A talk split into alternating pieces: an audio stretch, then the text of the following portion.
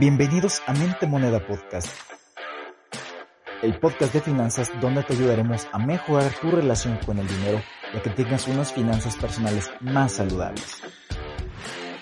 Acompáñanos en el camino de aprender y domar el dinero. Comenzamos.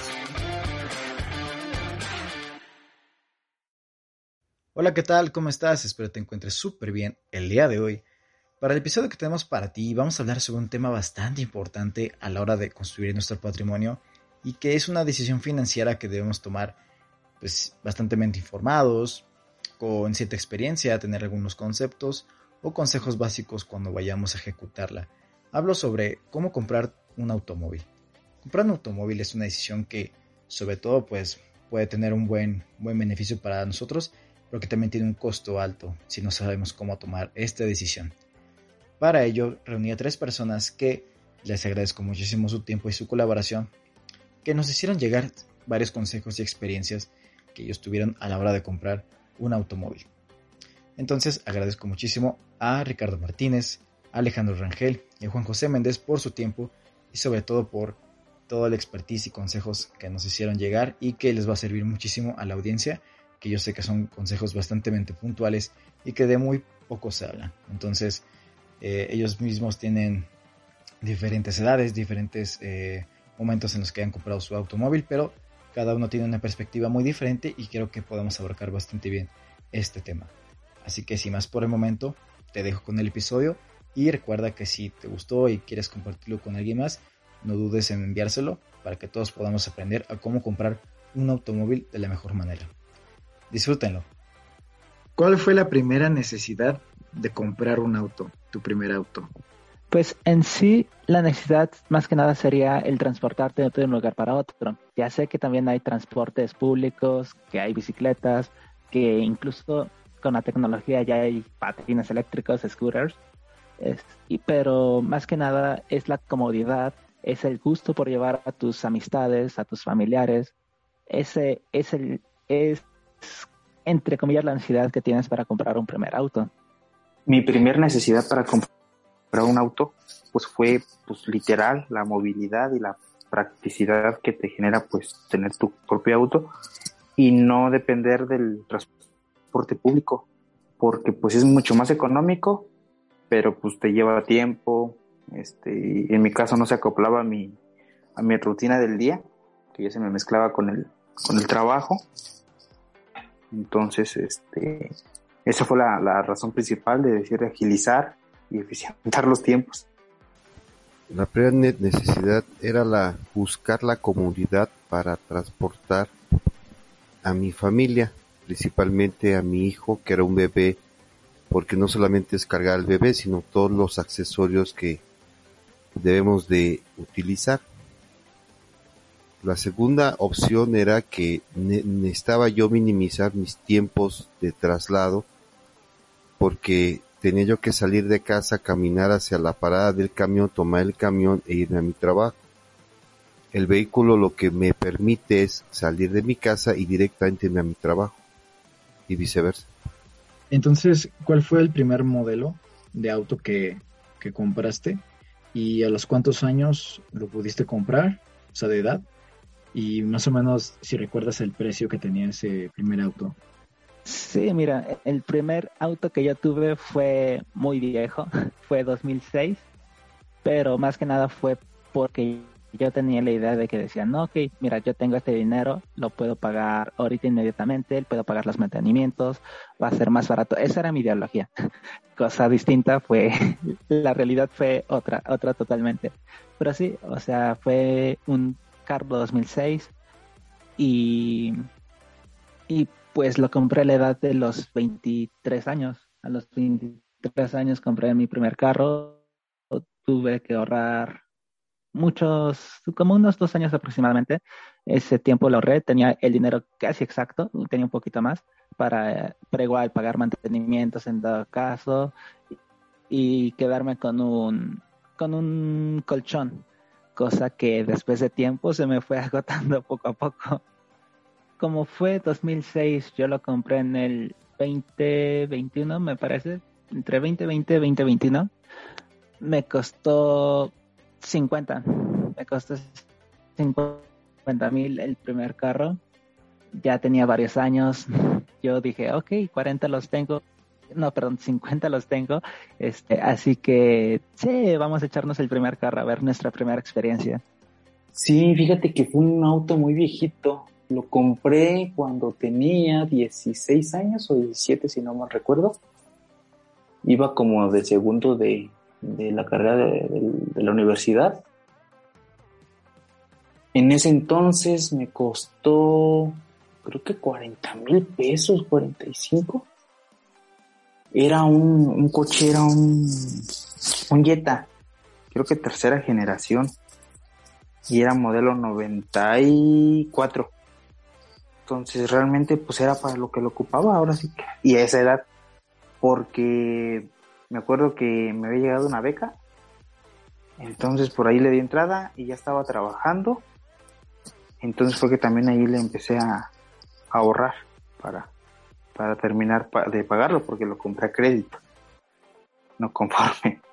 Digo, pues a los 16, 17 años pues no, no es así como que tengas una, ¿cómo se llama? Capacidad económica, pues, así como que fija. Sí, claro, no, de manches, aparte lo compraste del año 94, estaba viejito entonces. Sí, súper viejito, lo que tenía que estaba muy bien cuidado, estaba muy bonito, haz de cuenta como que estaba, como que el dueño anterior, o, no sé cuántos dueños anteriores, lo habían como tuneado, porque traía rines y traía estéreo y, y pues yo morrito de 16 años era así como que pues, pues aparte de que sí lo ocupo, pues también se ve bonito y pues dale, ¿no? Porque pues de 16 años, 17 te digo, este, una droguita de 40 mil pesos, pues ya te hace ruido porque se, siente mucho, mucho dinero. Sí, sí, sí. ¿No? Entonces yo me acuerdo que te andaba con mi licencia eh, de conducir, pero no era la normal porque pues, todavía no tenía los 18 años, era un permiso provisional que te daba el Estado. Pues con ese andaba yo ahí, este, para acá, la verdad que, pues el carrito pues muy práctico, muy ahorrador de gasolina, a pesar del modelo que era. Y este, te estoy hablando de hace que um, seis años, siete años de eso. Ese coche lo terminé vendiendo para poder comprar un modelo más reciente. Después de que lo terminé de pagar y este y pude ahorrar más. Y me duró ese carrito y cuánto me duró yo creo que como un año y medio. Sí, como un año y medio que lo compré. Pues mi primer vehículo fue un Volkswagen modelo 78 y lo compré cuando tenía yo 32 años de edad porque anteriormente no sentía la necesidad de tener un carro. Pues para los para el tiempo de aquel era fueron 12 mil pesos que me costó pues, para estoy hablando que lo compré hace promedio 24 años. ¿Y cuál fue el factor más problemático de tu primer auto? Aquí empieza lo bueno. Sí, sí, sí, empieza lo bueno. pues mira, yo, yo realmente lo compré sin saber nada de mecánica. Yo dije, no, ok, mi primer carro, ah, lo arreglo, lo llevo en mecánica y todo eso. Ese es el primer el primer problema, porque debes de tener confianza a alguien de confianza que te haga todos los mantenimientos. ¿Por qué? Porque luego desconfías que quién sabe qué. El primer problema que tuve con el carro, recuerdo muy bien, fue el de las llantas. Tenía como una semana, una semana de que la había comprado, iba en las en una subida, una subida muy inclinada y pues la presión fue tanta que la llanta no aguantó y se tronó. Ahí ya me tienes este teniendo la reacción. Ya después de eso, este vinieron más problemas, más y más más problemas. El segundo problema que tuve fue una fuga de aceite, que yo dije, nada, una fuga de aceite, o sea, que es lo peor que puede pasar. y pues era una fuga del motor de aceite.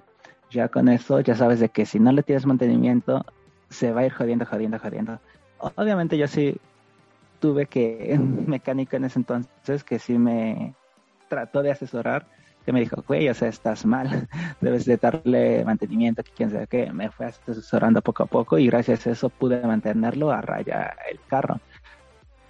pero pues ya después fue más y más mantenimiento que cada mes, cada semana, cada 15 días, ir, ir, ir, y ahí sí ya te mete como que otra desconfianza, porque dices, ok, mi carro está bien, entre comillas, pero antes estaba bien y ahora este, este güey me dice que tiene otro dolor, otro dolor el, el carro, por ejemplo, lo llevaba para, para, para arreglarle los frenos y a mí antes no me fallaba no me fallaba otra cosa. Por ejemplo, el radio que me decía, no, es que el radio y que con esto puede fallar este, las ventanas y todo eso. A mí no me había fallado eso. Y justamente después de que le arreglar los frenos, ya a los 3, 4 días le fallaba el radio y la ventana. Y pues obviamente jamás me había fallado a mí y te da una desconfianza como tal. Es por eso que debes de tener a alguien de confianza que te ayude en esos, en esos pedos mecánicos. Casi, casi parece que se te desbarató, ¿no? poco a poco. Verga, sí, la neta sí. Sí, sí, sí, es que e, e, ese es el pedo de que tú dices, o sea, el vendedor siempre en un carro seminuevo va a ser así de que, nada, es, es una moneda al aire. Puede que te trae que haya un vendedor que realmente te lo te lo diga así tal cual, no que le dé tal, tal, tal, o no, yo le acabo de hacer estos mantenimientos que quién sabe qué. El vendedor lo que, lo único que quiere es venderle. Ya los pedos, tú, lo después de, que te lo venda, ya no le importa los problemas que le vengan al carro. Ese ya es problema tuyo. Por eso el, el vendedor te dice, no, que está bien, que está bien, que ya está el corriente y todo eso. Porque otro pedo es este la regularización de, del emplacamiento, de que si está que si tiene deudos, que si tiene acá, cuántos sueños tiene, pero sí, sí, sí, es, es una moneda al aire. O sea, tanto te puede ir muy bien como te puede ir mal. Sí, más que nada que cuando es un seminuevo viejito, ¿no? Así que es un riesgo. No, no, no. Mucho, mucho riesgo. Como te digo, este, yo tuve malas fortuna en mi primer carro seminuevo, pero mi hermano por ejemplo, también compró un carro seminuevo 2019. Él fue más, más moderno. Él lo compró en el. Ah, no, es 2017, me parece, y lo compró en el 2018. Y fíjate que él fue muy, muy bien con ese carro. Obviamente, cuando sale el carro de la agencia, el valor baja en automático del carro.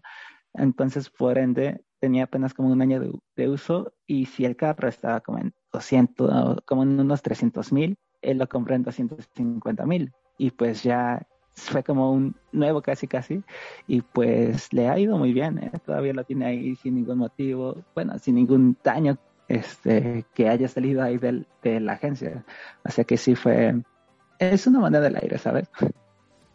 Sí, claro, me imagino, me imagino, perfecto.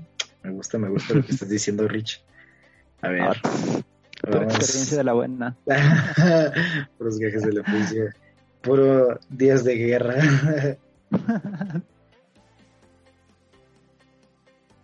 pues sí, fíjate que traía un problemita. Digo, ya después me enteré. Porque en el momento de que lo compras y que vas este con tu papá, con tu tío que, que ya tienen experiencia y que le saben a los carros, pues en el momento de inmediato no le notas este fallas, ¿no? Así como que te pueda llegar a dar te das unas vueltas, checas la suspensión, este, el motorcito, pues ahí no eres mecánico, no eres experto, pues entonces, este, pues tú dices, pues ahí está, ¿no? Va, lo compras. Ya con el tiempo sí empezaron a, salir, a salirle detalles. Había un detalle en específico, ya ni me acuerdo de la, de qué pieza era, que era, era tema eléctrico. Y fíjate que, que lo llevé con varios eléctricos y no encontraban el, el detalle no me acuerdo de la pieza, cómo se llamaba. Y yo trabajaba en una refaccionaria. Era, auxiliar contable de la refaccionaria. Entonces ya me, acuerdo que ahí llegaban pues varios mecánicos y los cuestionaba. Y uno de ellos me dijo más o menos por dónde iba el detalle. Y ya fue cosa que lo pude solucionar, pero fíjate que sí me dio batalla. Sí, le duré como buen rato para encontrarle ese detalle. Distribuidor, creo, si no mal recuerdo era. El distribuidor. Entonces, eh, quiere decir de que, pues, un consejo puede ser que, tienes que buscar un buen mecánico, ¿no? O alguien que le sepa bien, ¿no? Sí, para comprar un auto, sí, lo, es que en la práctica, fíjate que casi no se da, no tenemos esa cultura de decir, voy a comprar un coche usado y voy a llevar a mi mecánico, mecánico de confianza a, a, ¿cómo se llama? A que lo revise. Sea, yo lo, a, en mi círculo, yo nunca he escuchado que lo hagan, pero sí es una buena, sería una buena práctica hacerlo. O sea, llevarlo al, al momento de la compra. Al momento de la compra, si bien no al momento de la compra, porque a veces en la práctica no se puede porque pues está la parte de la desconfianza de que la otra persona pues la acaba de conocer, se acaban de mandar un mensaje de texto para ver dónde se, dónde se, ¿cómo se llama? Si es de particular a particular, pues dónde lo puedes este, ver el, ver el auto, calarlo, ¿no? Entonces no como que en el momento, en el momento que vas tú a ver el, coche, llevar contigo a alguien de confianza que le sepa a la mecánica. Si es tu primer coche y si es un modelo pues ya, ya de rato, ¿no? Porque también este, me he enterado de, de, de autos modelo 2010, 2012, pues que también le dan, este, con el tiempo les dan batalla a los propietarios, a los nuevos propietarios. Exacto, y también debes de tener en cuenta de que si vas con un presupuesto muy bajo, pues te estás afrontando y estás tomando ese riesgo con un margen muy alto, pues de que el auto te va a salir con detalles. Claro. Si me entiendes, porque pues es un costo-beneficio. Si quieres no tener detalles con tu auto, pues eleva tu presupuesto pero a veces pues, la economía no da para elevar el presupuesto. Entonces terminas comprando y adquiriendo un auto, pues a lo mejor ya con, años, este, y que, te, y que te puede generar ese, ese conflicto, ¿no? Eh, la parte mecánica, o sea, el, el conocer pues los indicadores de falla, cuando el carro va a fallar, y bueno, pues también conseguir un mecánico que lo dejara pues bien porque finalmente también el problema era que pues cada cierto tiempo hay que darle mantenimiento al vehículo y el mejor indicador para darle mantenimiento es cuando uno va a verificar porque tienes que eh, tener tu carro verificado o más bien con, con el mantenimiento requerido para que pase la verificación vehicular que ordena el gobierno del estado ya después de toda tu experiencia, ¿dónde consideras tú que es mejor comprar un auto y de qué manera? No sé, la manera puede ser a un préstamo, un crédito o de contado o con una persona que ya conoces. O sea, ¿cómo tú consideras que es la mejor manera? Obviamente en Facebook es la mejor opción. no, es cierto. Facebook sería la peor opción para comprar un carro. Este, yo siento que la mejor opción para comprar un carro, si quieres arriesgarte nuevo, uh, la mejor opción sería en agencia. Eh, definitivamente sería en agencia. Eso sí, también lleva un mecánico. Otro, otro consejo sería llevar mecánico. O sea, si quieres algo económico, puedes comprarlo en Facebook, pero lleva un mecánico de confianza. Ya él le revisa y todo eso y ya ves los problemas. Ese fue un error mío. Igual en agencia, como te digo, es menos probable que tengas todos estos problemas, pero aún así me, me han comentado de que incluso saliendo de agencia salen defectos de los carros. Si quieres comprar un carro seminuevo de agencia, revisa de que de preferencia le hayan quitado el carro a una persona por falta de pagos. ¿Por qué? Porque ellos son los que según más los cuidan y por falta de pagos ya no ya no tuvieran tantos problemas mecánicos. En cambio, si es un carro seminuevo de alguien que lo vendió para comprarse otro carro, obviamente lo vende por otros problemas mecánicos, eléctricos, que de llantas, todo eso. Por eso también si vas a comprar uno de agencia, trata de que sea uno que le hayan quitado a alguien por falta de pagos la mejor manera para comprar un auto usado? Ajá. Sí, o, pues primero que nada. Cualquier auto, ¿no? Como tu primer auto, ¿no? ¿Qué, consejo le darías a alguien que Procurar comprar un auto que no tenga tantos dueños. Digo, esto es muy fácil de, de reconocerse pues, en la factura, al reverso de la factura. Eh, ah, desde la fecha de alta del, dependiendo de dónde pertenece el, el coche, puedes ver el historial de dónde ha estado ese coche, los propietarios ahí salen los nombres. Entonces, para empezar, yo buscaría un auto que no tuviera tantos, este, tantos dueños. Digo, hay coches que tienen dos dueños, o es el primer dueño y, y dices tú, pues allí, ¿no? Ahí a lo mejor es un buen, es un poco verde, ¿no? Esa sería una, una, una recomendación. Otra, lo que te comentaba hace un momento, lleva a alguien contigo de confianza que le sepa la mecánica, que le entienda los ruiditos. A veces dice, ah, ese ruidito este, suena raro. Y a veces son ruidos normales del motor, pero pues uno no sabe. ¿No? Sí, claro. Uno no, no, no es este pues, mecánico, uno pues, es chofer. Entonces, este, esa sería una, una segunda sugerencia.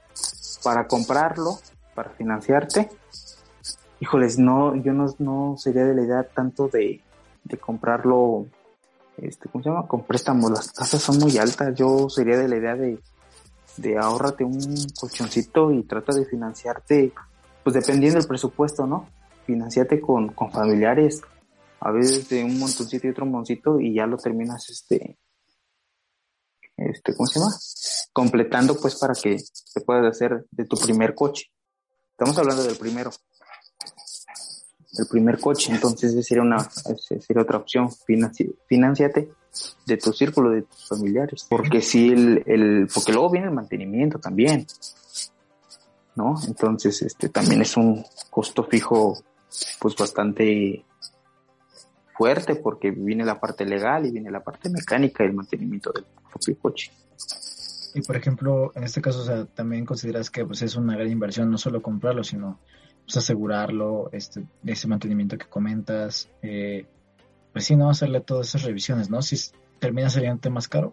Sí, termina, mm, dependerá mucho, por ejemplo, si es un auto que lo vas a estar trayendo en carretera, en viajes largos y demás, pues sí, definitivamente te voy a decir, eh, asegúralo. O sea, es un gasto que, que más un gasto va a ser una inversión. Si suele ser un, un, un, auto que a lo mejor no tienes en la ciudad, sino más bien en, en, zonas rurales, en pueblos, pues a lo mejor te dirá a lo mejor, tal vez si no tienes ahorita de momento de urgencia, no le des prioridad. Eso, eso, eso recomendaría yo. Mm, no le des prioridad. Sí, tenlo en cuenta, sí tenlo en tu lista, pero dale más prioridad a mantener tu auto en las mejores condiciones. Su mantenimiento a preventivo, no correctivo, porque luego también es eso. Nosotros somos muchos de que ya hasta que las cosas están dañadas es cuando estamos de las cosas. Entonces lo que te iba a salir en 5 pesos te termina saliendo en 8, 9. Más aparte de tu tiempo, porque se le invierte tiempo, ¿no? Entonces que sea preventivo. Exacto, sí que sean que sean este, acciones preventivas de prevenir. Para eso también acércate con tu círculo, hay personas que sabemos de decir en qué momento debes hacerle un cambio de aceite, en qué momento debes esto, que si apareció tal sensor, pues hay que revisar esto, este, dirígete hacia un mecánico o dirígete hacia un eléctrico, o hay que llevarlo a alineación y balanceo. ¿Sí me entiendes? Porque te digo, autos usados suelen traer estos detalles. Siempre por, desgaste propio, no porque el motor sea malo o el modelo sea malo, sino por el propio desgaste, es natural. Claro, ¿no? Y aparte los dueños, ¿no? Que comentabas, tus dueños. Y por ejemplo, o sea, ¿dónde, o sea, recomiendas comprarlo con algún tercero o convendrá más un seminuevo de agencia? ¿Cómo ves? Dependerá mucho porque fíjate que son, que son como oportunidades. Porque en una agencia de seminuevos, pues ahí ya te validaron muchas cosas te validaron la parte legal, que eso es muy importante. ¿Por qué? Porque cuando compras un auto seminuevo o usado, pues te estás arriesgando a comprar problemas. ¿Y a qué me refiero con comprar problemas? Si los papeles de ese carro no están bien, la parte legal, te metes en tremendos líos, tremendos problemas legales. Que una revisión, que hubo un retén, y la revisión, que ya el serie no coincide con la factura, o la factura no coincide el número de motor con el que trae el, el auto. Si me entiendes? Para saber qué vida le han dado a ese auto. Entonces ese riesgo te lo ahorras o te lo evitas más bien, pues sí, comprando un auto en una agencia de seminuevos, porque pues ahí, como tienen todo bien registrado y todo inventariado, pues tienen un mejor control y eliminan ese margen de, error y de peligro para el comprador. Sin embargo, con un particular, pues sí te arriesgas a ese, a, ese, ese peligro de decir, pues lo que pasa que esta camioneta decía que era azul y ahora resulta que es blanca, ¿no? Y en la factura pues no te diste cuenta, pero viene pintada ya de otro color. O te digo, el número de serie ya no coincide con el del tablero y el del tablero no coincide con el del chasis. Si me entiendes, el número de motor ya se lo cambiaron, ya no coincide. Y no conforme la, el chasis no trae reporte de robo, pero el motor sí trae reporte de robo, entonces pues ya te estás metiendo en problemas, ¿no? Entonces lo que se volvía un patrimonio, pues se convierte no solamente en la pérdida de tu patrimonio, sino en, la, en, problemas legales. Exactamente, y sobre todo si eres una persona que viaja mucho, pues estamos muy expuestos a estas revisiones, ¿no? De que cambias de un estado a otro, dentro de tu propio estado, pues que hay revisiones de, de, las autoridades. Entonces, este, lo, hay muchos modelos que son muy llamativos y que también suelen revisarse más. Allá afuera en la práctica sí se da mucho esto hay una, una marca de una camioneta pickup que, híjoles, o sea, está súper, súper, este, demandada en, en cuestión de, de, reportes de robo, que son las que revisan en, los estos retenes policíacos, ¿no? Entonces, sí, te digo, por un lado es bueno eh, en, en una agencia, pero también te digo, si ya te consideras capaz o, que, o conoces a alguien que sí tiene los conocimientos bien para que te haga esta revisión profunda, que no tenga reporte de robo y demás, y es una buena oportunidad, yo lo compraría con particular.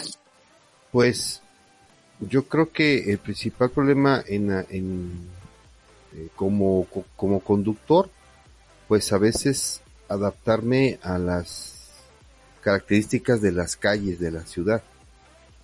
Eh, yo creo que eh, lo más fuerte es cuando se te olvida que tu carro tiene cierto nivel de vida o, perdón las partes del carro tales como el, sistema eléctrico la batería por ejemplo tiene un una una vida pues marcada y cuando se te baja la batería y te deja luego parado eh, el problema de pues si no tienes un seguro está complicado pedir una grúa conocer por ejemplo las características del seguro del automóvil o sea, cuando contratas con la, con la aseguradora, qué, qué tipo de ventajas te, te ofrece, no solamente para cubrir algún daño a tercero que tú puedas provocar o, o te, o te provoque, sino también pues qué, qué otros servicios como por ejemplo el servicio de grúas, eh, hay, hay seguros que te, que te ofrecen tres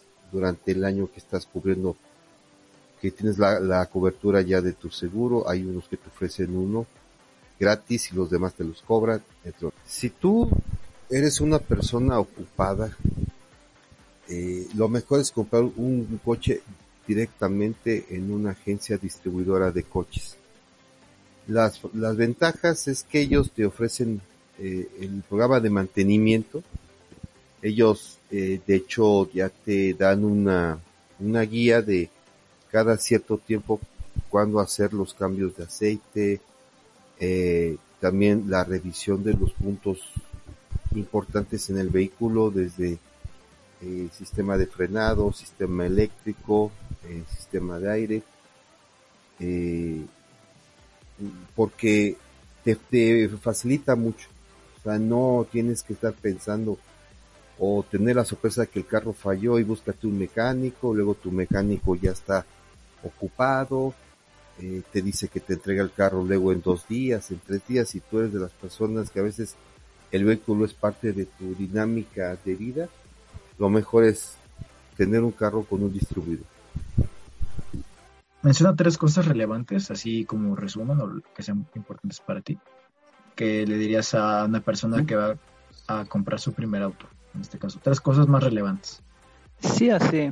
Primero, mi primer error mío como, experiencia fue fijarme en, en, la carrocería. El carro estaba muy bien estéticamente, estaba bien en el interior, pero lo, lo más costoso es lo mecánico. Ahí checa lo mecánico. Primer consejo sería checar lo mecánico, ya sea el motor, que si tiene una fuga de aceite, que si le falta agua, que cuando fue su última su última verificación, si lo pasó, si no lo pasó. Segundo consejo, checar la regularización. Obviamente debes de checar este que esté regularizado, porque más sería que no esté regularizado y tener que pagar todas las multas de, de, de la verificación, de pagar las multas por el emplacamiento, de pagar las multas por la tenencia. Entonces, para no ir arrastrando todo eso, debes de checar también eso. El tercer consejo sería, sería igual checar si no tiene denuncias de robados. O sea, también puede ser una opción de que te puedan vender un carro robado. Por suerte no fue mi caso, pero también debes de checar el si tiene una denuncia de robado, quién sabe qué.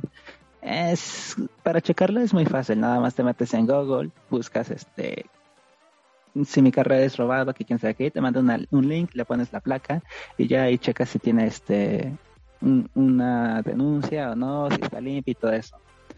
Así que, pues esos podrían ser mis tres consejos. No te fijes tanto en lo estético. Lo estético a veces lo puedes ir cambiando poco a poco. Lo mecánico, lo mecánico, eso sí, si lo cambias, va a ser muy, muy costoso. Que se, que, que, que analice para qué lo requiere y que revise mucho el rendimiento del auto en cuestión del combustible porque se convierte en un gasto fijo tremendo de mes a mes. Es un gasto fijo muy, muy enorme. Que revise el rendimiento del auto. Número dos, si tiene planeado comprar ese coche y a corto plazo venderlo y comprar otro, por X o Y razón, que revise mucho cómo está ese coche en el mercado.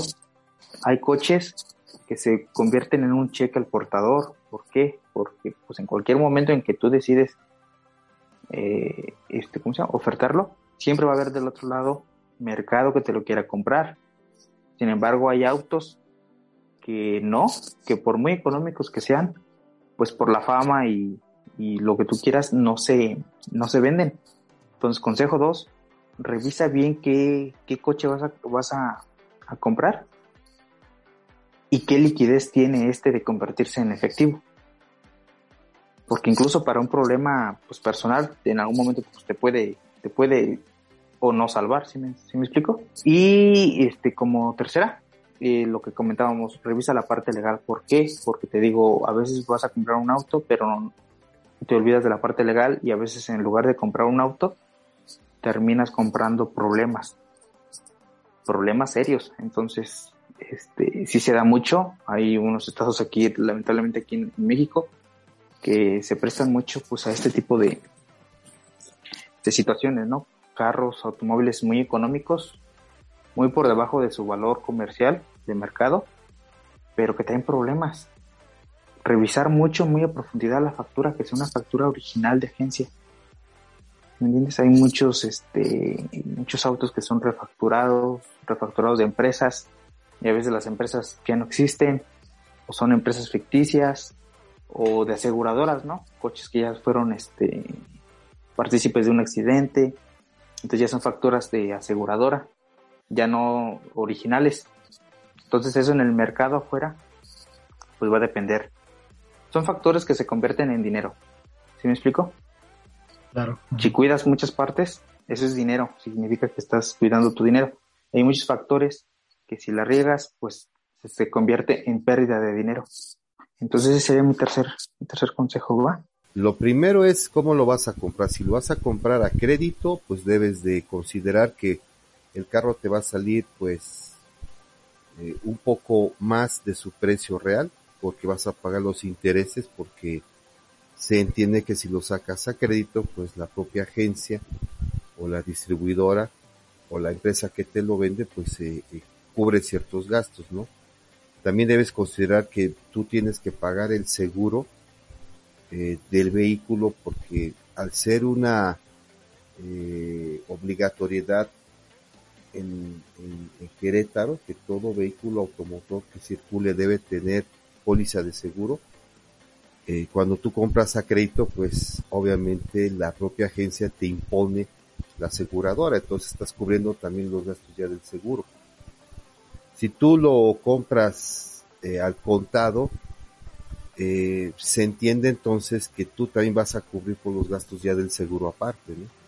Entonces, a mí sí me parece que lo primero que tienes que hacer es, si realmente lo necesitas, lo más importante es que uno, revises tu solvencia económica para poder estar cubriendo las mensualidades correspondientes.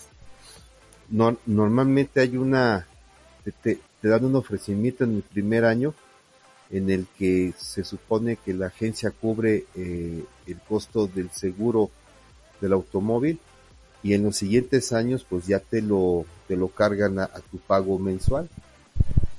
Entonces tú tienes que evaluar pues que tus posibilidades ya de pago.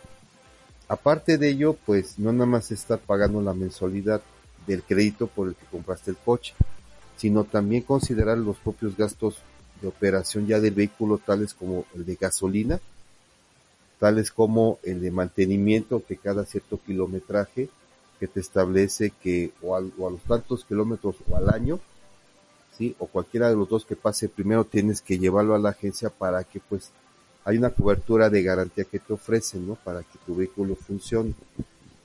Eso yo creo que son los puntos importantes. Si tú consideras que podrías manejar un carro pues, de segunda mano o, usado, también las agencias te, te, los ofrecen y te los venden. Yo creo que lo más importante es que eh, alguien te ayude a administrar eh, la operación ya de tu carro, en el lado ya del mantenimiento principalmente. Muchas gracias por escucharnos el día de hoy. Agradezco mucho la participación de Ricardo Martínez, Alejandro Rangel y Juan José Méndez por todo el expertise y los consejos que nos hicieron llegar y que nos sirvieron mucho para crear este episodio. Sin más por el momento, no olvides seguirnos en nuestras redes sociales como arroba mentemoneda en Facebook y en Instagram. subimos contenido constantemente y puedes acercarte para alguna asesoría en particular. Sin más por el momento, si te gustó mucho el episodio, no olvides compartirlo con quien más creas que le interese esta información. Nos escuchamos pronto.